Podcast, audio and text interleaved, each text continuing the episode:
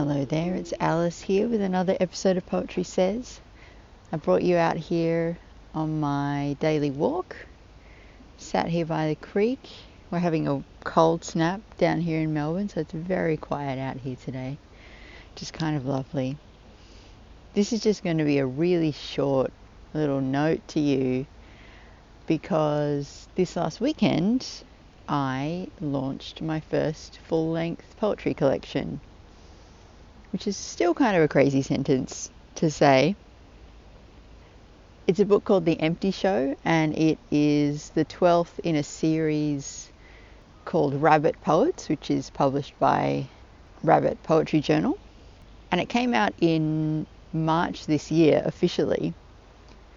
And my launch was scheduled for pretty much exactly a week before Melbourne went into its first round of restrictions since then, we've kind of been bouncing in and out of maybe things will be sort of normal, and no, they're definitely not going to be normal. And in a weird way, I guess I'd been holding out for an in person launch. It was originally going to happen at the Thornbury Picture House, which is just down the road from me, and I really wanted that. I really wanted that to happen. So I was holding out. But eventually, I just finally accepted that it wasn't going to happen that way.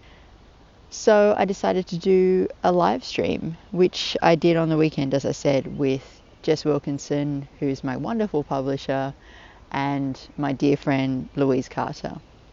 And it was just a great time. It was just about an hour of us sitting, talking to one another. I read some poems. Lou does a fantastic speech and then we do some questions from the audience.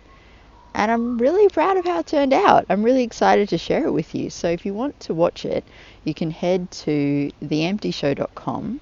I'll also embed the video in the show notes for this episode. But at theemptyshow.com, you can also see three videos that I made.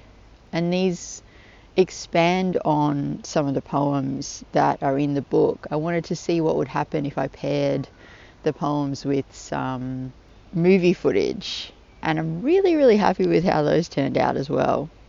So, yeah, rather than listening to me here, head on over to theemptyshow.com and you can see me sitting in front of my piano having a chat about the book with Lou and Jess and a whole bunch of other people jumping in and I really hope you enjoy it. So thanks for listening as always, and I will get back on the trail.